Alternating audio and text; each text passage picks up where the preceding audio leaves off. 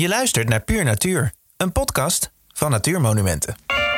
Met planten, insecten, vlinders en vogels gaat het in ons land al jarenlang bergafwaarts. Onderzoekers melden met grote regelmaat dat het verder achteruit gaat. Waar je nooit iemand over hoort is hoe het met onze bomen gesteld is. Ja, als er bomen gekapt worden, dan is er protest. Dat gaat over aantallen. Wij wilden wel eens weten hoe het is met de diversiteit van bomen in Nederland. En dan kom je al snel bij Bert Maas. Hij geldt als een van de weinige specialisten op dit gebied in ons land. Al sinds zijn kinderjaren is hij in de ban van bomen. Ja, ik heb bomen eigenlijk, altijd wel interessant gevonden. En, uh, ik woonde in een gemeente waar een hele grote, hele oude lindenboom stond. En uh, de linde was eigenlijk een van mijn eerste boomsoorten die, uh, die mij wel geprikkeld heeft. Misschien omdat, omdat ik hem daar vaak zag, dat weet ik niet. En er was ook nog Maria in verschenen ooit. En, dus ja, wat kun je meer hebben? En ook heel bijzonder, want Maria was daar in de 16e eeuw uh, verschenen. En die boom was uit de 17e eeuw. Dus dat is een dubbel wonder. Hè? Nou, fantastisch toch? En uh, ja, linde is dan een boom die, die, ja, die, die kan eigenlijk niet sterven. Dat is een eeuwige boom. Hè? De, de, oudste bomen in, in Europa, dat zijn lindebomen. Dus ik ben ook veel in het buitenland gaan kijken en elders in Nederland. Dus ja, op een gegeven moment dan ja, dan kijk ik natuurlijk niet, niet alleen naar lindenbomen, maar uh, naar bomen en struiken in het algemeen. En, uh, 30 jaar geleden ben ik uh, ook een eigen bedrijf begonnen daarin, in kennis en in advisering. En dat heeft me een, ja, behalve ook wel wat frustratie, ook wel veel, heel veel plezier opgeleverd, moet ik zeggen.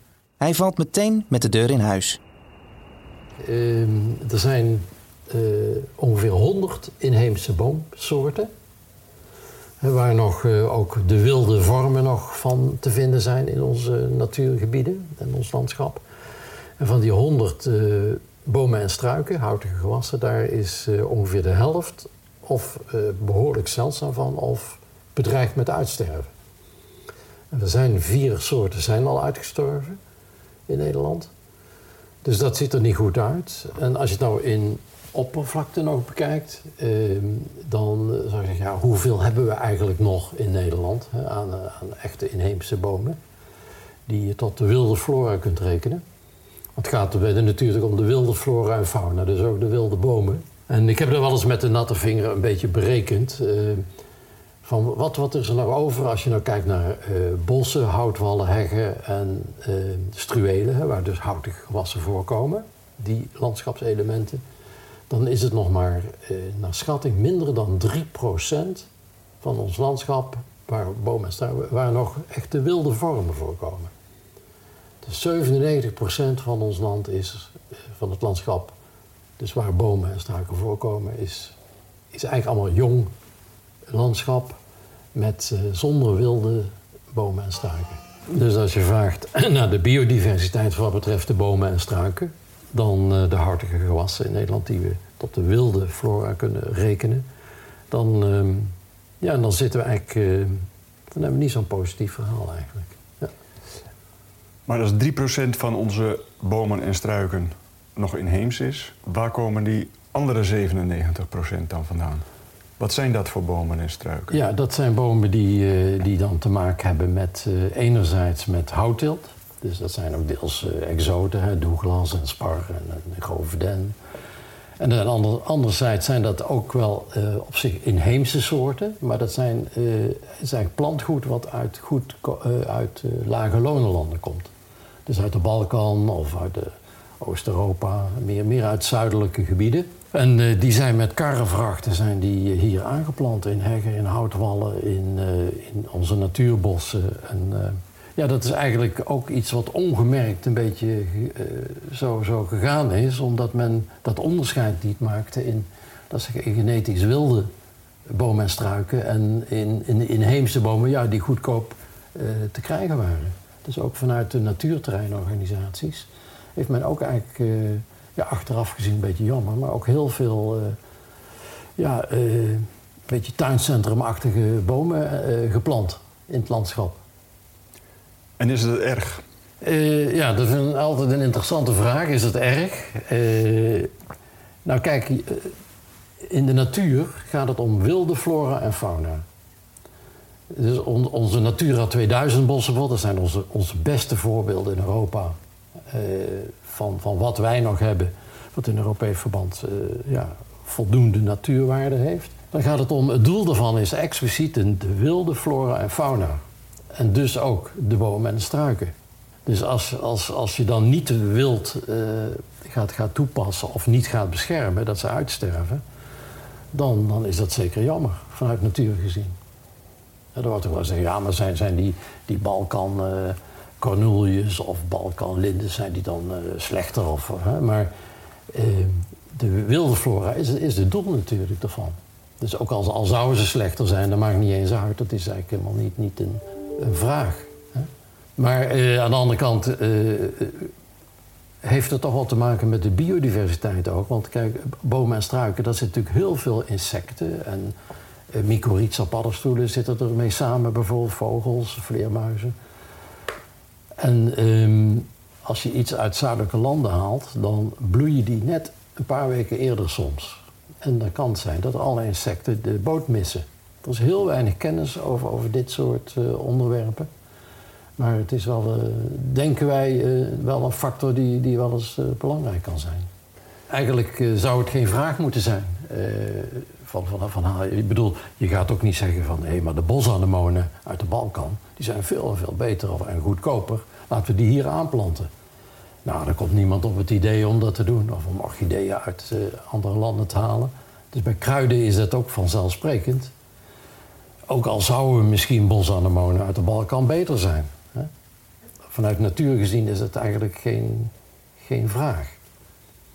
En heeft het er dan mee te maken dat die eh, interactie tussen bomen en andere soorten zich eeuwenlang heeft kunnen ontwikkelen, precies op deze plek, en dat het daardoor goed op elkaar afgestemd is? Ja, kijk, onze natuur is in zekere zin begonnen 13.000 jaar geleden. Toen hadden we die grote ijstijd. Hè, dat, de huidige opwarming is kinderachtig vergeleken wat er toen gebeurde.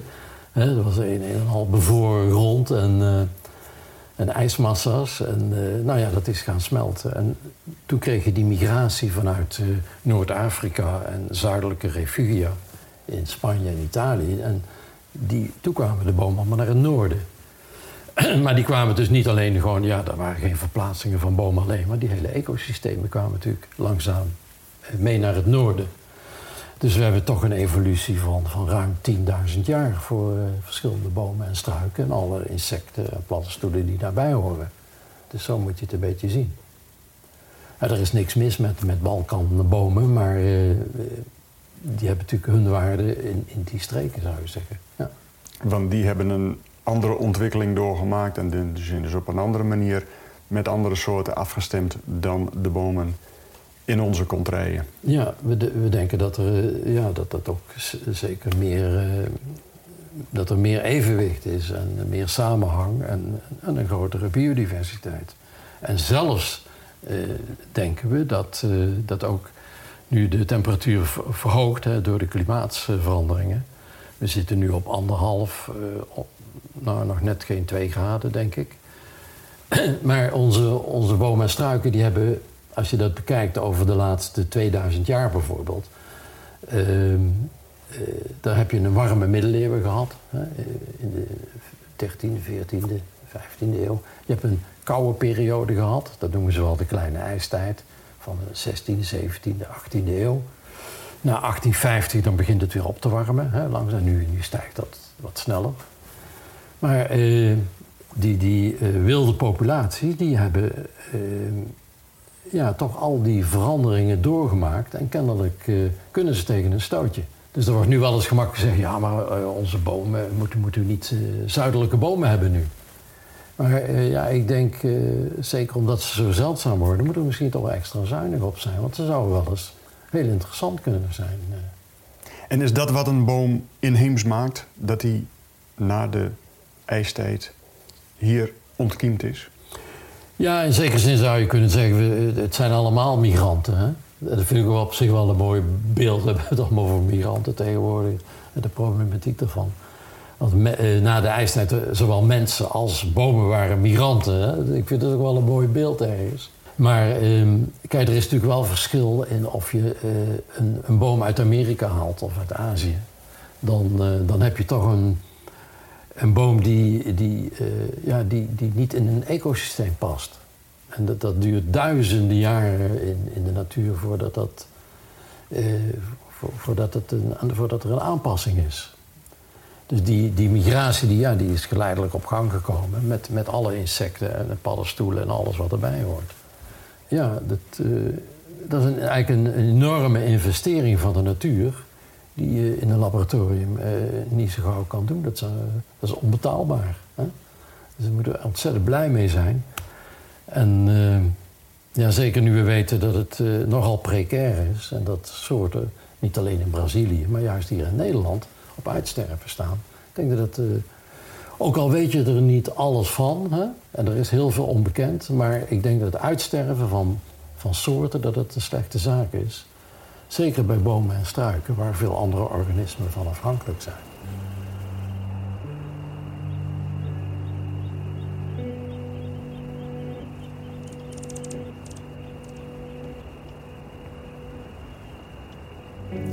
En hoe herken je of een boom inheems is of uitheems? We kijken eigenlijk vooral ook naar de plek zelf.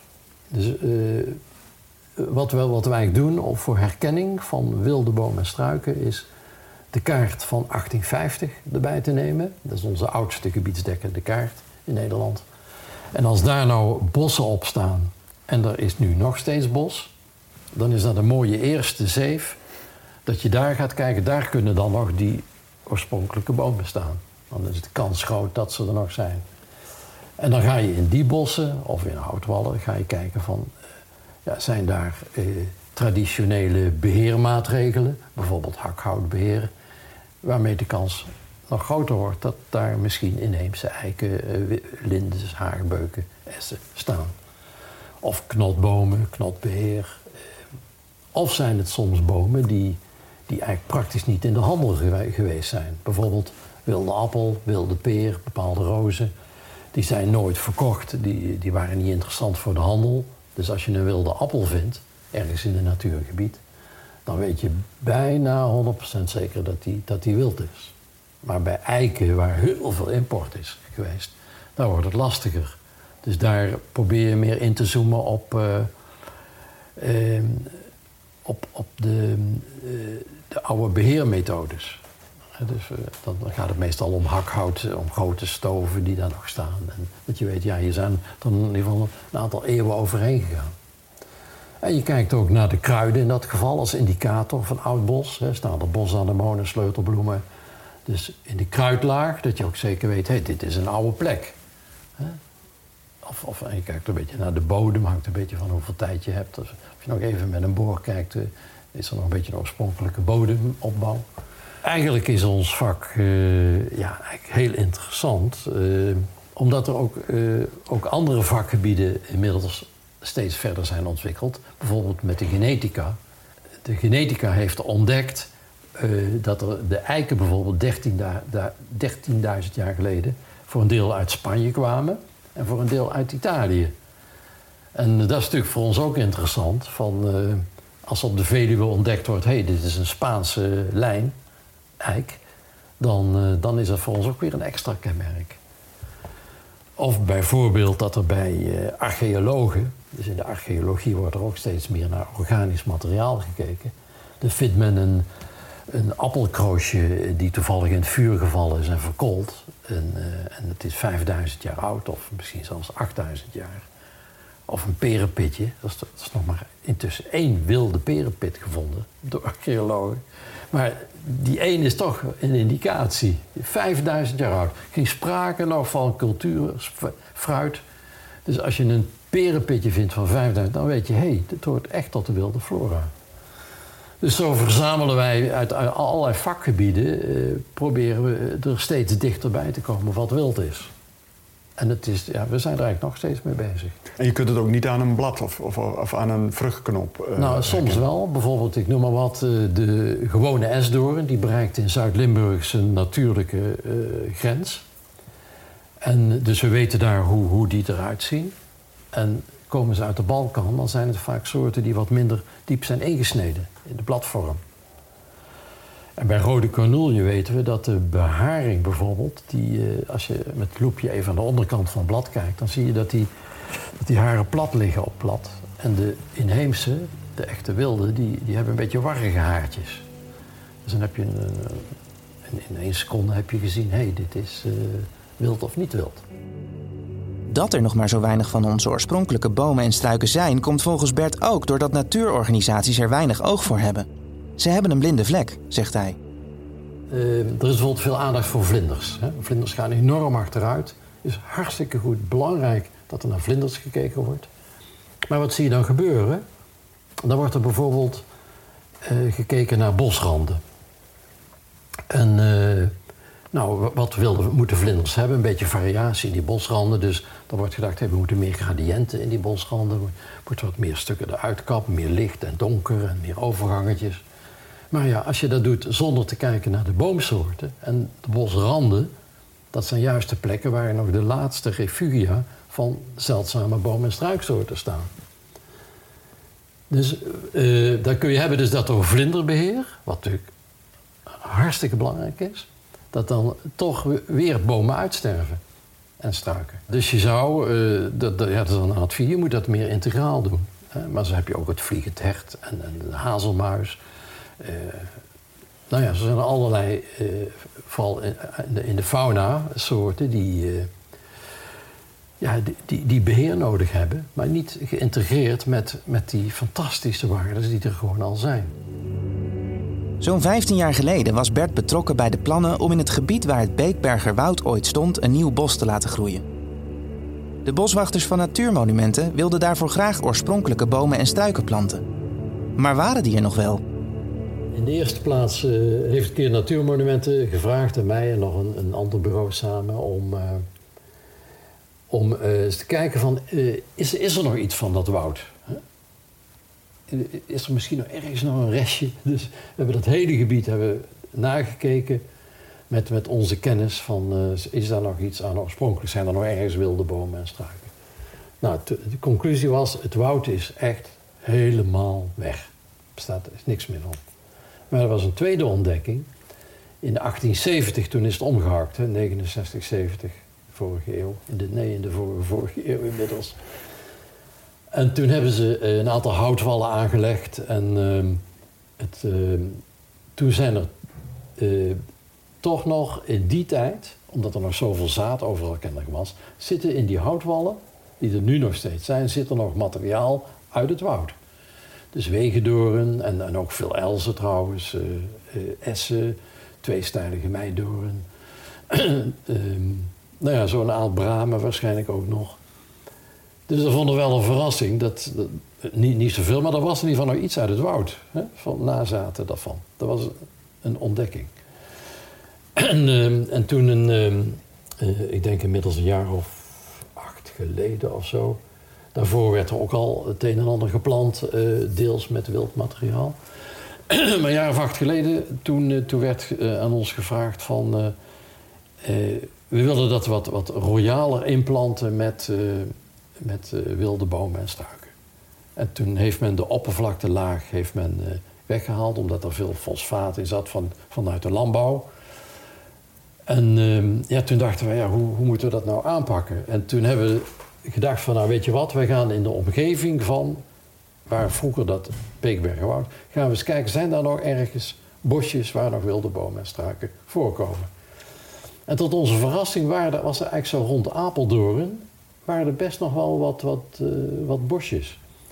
En toen uh, konden we eigenlijk toch nog een lijst maken van wat er uh, in het Beekbergenwoud gestaan heeft. Want dat is vrij goed geïnventariseerd.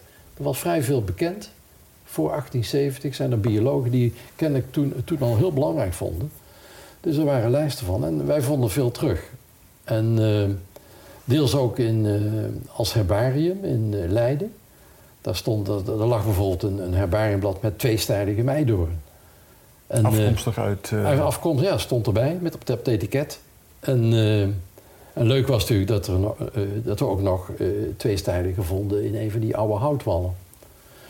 Dus toen, hebben we een, toen is er een programma gemaakt. En uh, mijn collega uh, René van Loon, die betrokken is ook bij de Genenbank... en ook veel onderzoek doet met mij samen... die, die heeft stekken en zaden genomen van uit die bosjes rond het Be oude Beekbergenwoud. En dat is opgekweekt. En dus drie jaar later kon dat ingeplant worden. Maar op zich vond, vond, ik het een heel leuk project... dat je toch, ondanks dat zo'n bos weg is... Je, kan het nooit meer helemaal terugbrengen natuurlijk, maar je kunt het, uh, dat het genetisch materiaal, de afstammelingen van wat er in het woud stond, dat, dat kan je weer terugbrengen. Dat is natuurlijk een mooie aanleiding om zelf te gaan kijken in het Beekbergerwoud, niet ver van Apeldoorn. Boswachter Ellen Terstegen laat ons zien hoe het nieuwe woud er nu bij staat, een aantal jaren nadat het is aangeplant met wilde bomen en struiken. Ellen, ik heb begrepen dat dit een bijzonder gebied is. We zijn hier op historische grond. Zeker. Hier, stond ooit het laatste oerbos van Nederland. Wat voor bos was dat? Het was een uh, nat, ontoegankelijk uh, bos. Ehm, de term oerbos dat, uh, doet een beetje denken alsof er nooit iemand kwam. Maar dat was zeker in de laatste paar honderd jaar ook weer niet het geval. Want de boeren dreven hun koeien er wel in. En uh, als het flink vroor, dan uh, ging iedereen het bos in om uh, daar hout te kappen. Dus het bos, bos, werd wel benut. Maar het was een bos wat al ongeveer 800 jaar op deze plek stond. En het was echt wel uniek daarmee. Dat werd ook wel erkend al in, in die tijd. Er zijn veel publicaties over wat hier allemaal groeide en bloeide. En het bos is in 1871 gekapt want het moest landbouwgebied worden. Ruim 100 jaar later komt Natuurmonumenten hier met het plan om het terug te brengen. Waar kwam die mogelijkheid vandaan? Nou, we hadden uh, een erfenis gehad van uh, uh, nazaten van degene die het bos had laten kappen. En ook met de opdracht om hier weer een mooi natuurgebied van te maken. En uh, dat was voor een stukje van wat nu uh, zeg maar het nieuwe bos is. En uh, dat hebben we verder wel uitgewerkt. Van nou, hè, kunnen we nog meer grond kopen? Wat hebben we minstens nodig om hier weer een stukje nat en een beetje lijkend op het vroegere oerbos terug te brengen? dus nou ja, er zijn eerst plannen gemaakt begin jaren 90. En in 2006 was het zover dat we de eerste fase konden gaan uitvoeren. En uh, dat we begonnen zijn om hier weer een bos te maken. Maar wat voor bos breng je dan terug? Ja, dat is best lastig. Want um, wat krijg je als je hier gewoon weer bos wil? Hè? Ga je dan van alles aanplanten? Laat je het aan de natuur over wat er gaat groeien? Uh, nou ja, beide opties die waren eigenlijk niet echt helemaal geschikt. Hè. We wilden niet helemaal een kunstmatig bos door alles aan te planten. Maar aan de andere kant dachten we van ja, als we het aan de natuur overlaten, ja, dan komen hier bijna alleen maar elzen. En we wisten juist van die beschrijvingen van vroeger dat het toch wel een heel gevarieerd bos was.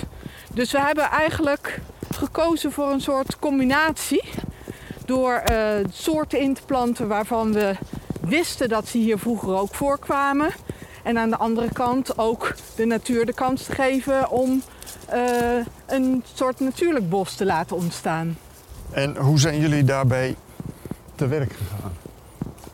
Uh, nou, we hebben uh, als ecologen eerst veel met elkaar nagedacht over hoe zou je dat nou het beste kunnen doen.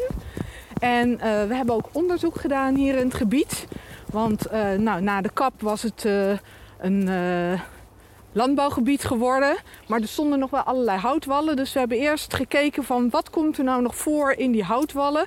En wat is daarvan nog een overblijfsel van het oorspronkelijke Beekbergenwoud. Nou, en uh, het bleek dat er toch echt nog wel uh, flink wat soorten in die houtwallen stonden. Uh, waarvan we konden aantonen dat die nog uit het oude Beekbergenwoud afkomstig waren. Ehm, nou, toen hebben we in 2010 hebben we daar uh, stekken van genomen.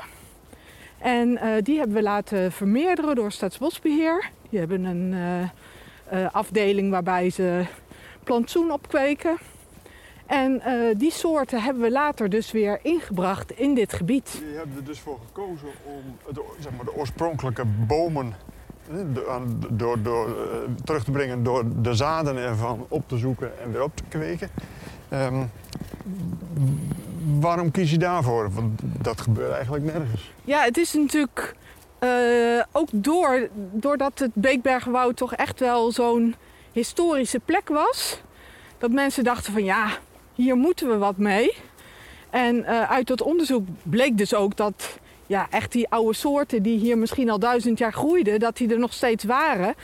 Hè, en dat maakt het dan makkelijker om voor zo'n keuze te gaan. En we vonden het ook belangrijk dat dat bos, hè, het wordt natuurlijk nooit het bos wat er vroeger was. Hè, want alles eromheen is ook anders geworden. Vroeger lag dit bos in een onmetelijke heide. Maar ja, intussen aan alle kanten heb je landbouwgebied. Overal staan huizen. Hè, dus de situatie is wel anders. Maar we wilden toch wel graag dat het een beetje leek op wat er vroeger was. En dan wil je ook graag die oorspronkelijke soorten uit het eigen gebied weer terugbrengen. En dan was het dus destijds, toen het gekapt is, een van de laatste schatkamers van bomen in Nederland. Gaat het dat weer opnieuw worden? Eh, ja, dat zou eh, heel goed kunnen. Want we hebben eh, behoorlijke aantallen op laten kweken. En eh, hier ook weer ingeplant eh, in het gebied. Je moet dan echt denken aan eh, vele duizenden exemplaren. Eh, je ziet natuurlijk wel dat er nu ook overal elzen groeien. Dus niet alles wat we aangeplant hebben, dat eh, wordt ook volwassen.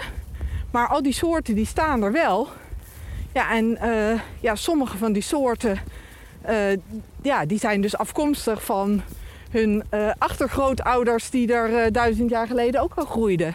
Ja, en dat is toch wel heel mooi op zo'n plek. Waarom is het belangrijk dat je oorspronkelijke soorten of oorspronkelijk zaadmateriaal gebruikt om het bos weer tot leven te brengen? Je Ehm. kunt, je, eh, je kunt ook, ook, ook eh, varianten kiezen die wat, wat verder weg eh, in Europa eh, opgekweekt zijn, opgegroeid zijn en hier, eh, hier naartoe brengen. Wat in, in, in, veel bossen in Nederland is gebeurd. Ja, nou, dit is zelfs ook wel. eh, vo- voordat het eh, oude oerbos gekapt is, gebeurde dat hier ook al wel. Vroeger werd er gedacht dat dit allemaal natuurlijk was. Maar er zijn wel bewijzen dat eh, een deel van de eiken die hier groeiden, dat ze de eikels daarvoor uit Frankrijk hadden gehaald. Maar het grootste deel, ja, dat kwam hier ook oorspronkelijk vandaan.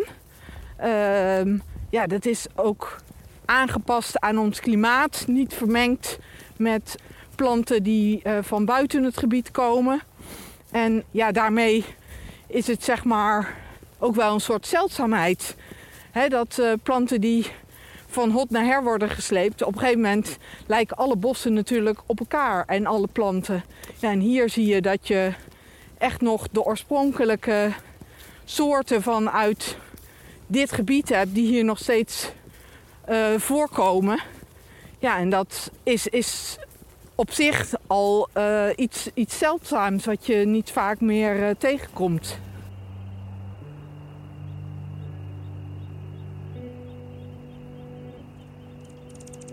Dan lopen we al een poosje hier tussen deze staken door.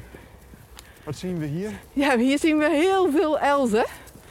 Ehm, ja, dat, dat is wel de boomsoort die het hier het, eh, in het gebied het beste doet. Daar zien we trouwens eh, aan de rechterkant toevallig ook nog allemaal allerlei berken staan. Eh, en wilgen die komen spontaan ook wel veel op. Maar ja, veel van de soorten die we weer hebben teruggebracht in het gebied, die zijn veel zeldzamer. Ik had het straks al even over de viltroos. Nou, dat is dan een soort die meer in de bosranden voorkomt. Ja, en dat zijn rozen die nog maar op weinig plekken eh, voorkomen. En die we hier dus ook weer in de rand van het nieuwe woud hebben aangeplant. Viltroos, zijn er nog andere bijzondere soorten die je nou, toch vooral hier kunt vinden en niet op andere plekken? Nou, we hebben bijvoorbeeld ook de bosaalbes tro- teruggebracht. eh, de zwarte bes, kardinaalsmutsen. En die zijn ook allemaal afkomstig van struiken die hier nog in het gebied eh, stonden. Nou, in dit stuk waar we nu lopen, dit is allemaal eh, zeg maar na 2012 ontstaan. Behalve de, hier staan dan nog zo'n oud rijtje knotwilgen. Die stonden er natuurlijk al, dat was gewoon langs een eh, vroegere perceelsloot. Maar waar we begonnen bij de parkeerplaats, daar zijn we in 2006 inderdaad begonnen. Met eh, het herstel van het eh, bos, Ja. het natuurgebied. En, en hoe gaat het daarmee met dat herstel? Ja, het is, eh, het is wel een interessante fase. Want je ziet nu dat het echt bos wordt. Het is ook wel weer een beetje saai, want als je er nu loopt... Ja, je kijkt naar links en naar rechts en je ziet dus inderdaad ongeveer alleen maar elzen. Als je in die stukken loopt die al in eh, 2006 eh, zijn ontstaan... en waar het bos dan nu ja, zeg maar 12 jaar oud is... ja, daar eh, zie je dat het al veel eh, meer een boskarakter krijgt. Waarbij de bomen natuurlijk wat groter zijn... Maar waarbij je ook allerlei andere eh, planten eronder ziet groeien. Daar staan diverse bramen, rozen, eh meidoorn. Dus daar zie je dat er eh, gewoon meer variatie komt. Ja, en hier lijkt het allemaal nog een beetje saai. Maar ja, dat, ik ben wel heel benieuwd naar hoe dit er over vijf jaar uitziet.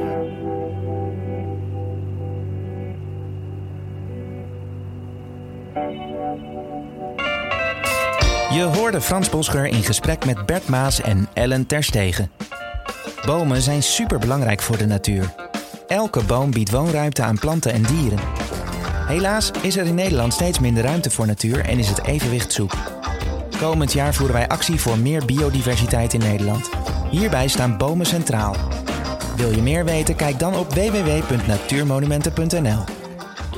Wil je geen aflevering van deze podcast missen? Abonneer je dan via Spotify, SoundCloud, iTunes of een andere bekende podcast-app. Horen ook graag wat je van deze podcast vindt. Stuur ons een beoordeling via iTunes. Dat zorgt ervoor dat andere luisteraars ons beter kunnen vinden. Bedankt voor het luisteren naar deze aflevering van Puur Natuur. En tot snel in een van onze gebieden of in je koptelefoon.